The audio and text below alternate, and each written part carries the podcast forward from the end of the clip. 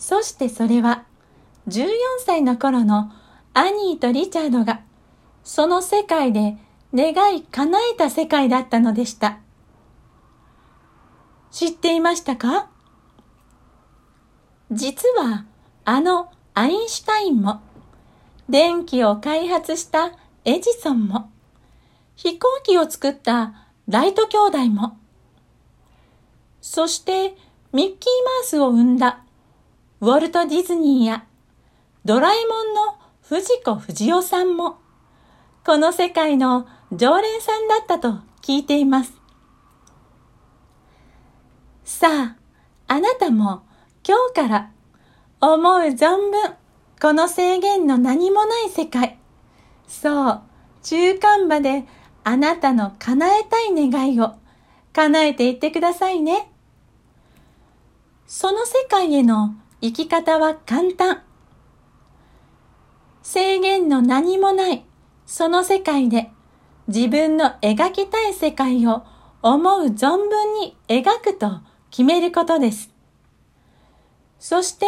その世界はいつだってそこにあって、いつでも行き来が自由にできることを信じて疑わないこと。それがその世界への切符なのです。そしてその世界であなたが素敵な世界を叶えることが不思議とこの現実の世界を素敵にしていくのですよ。たとえ中間場で叶えたものを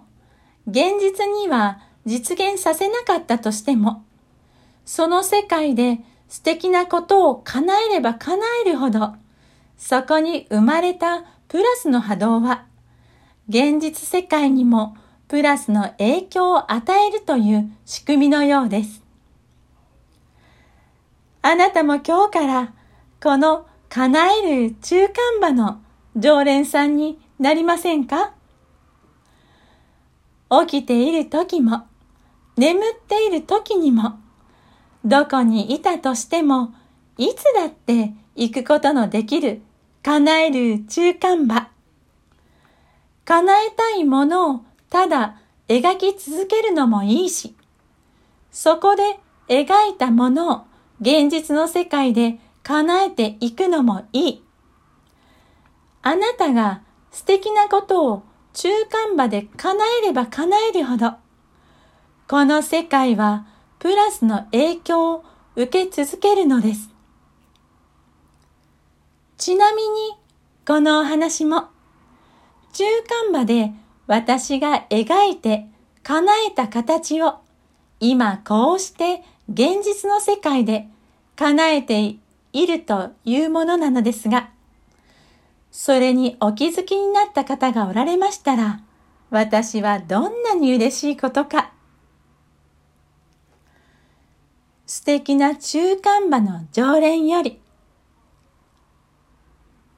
おしまい。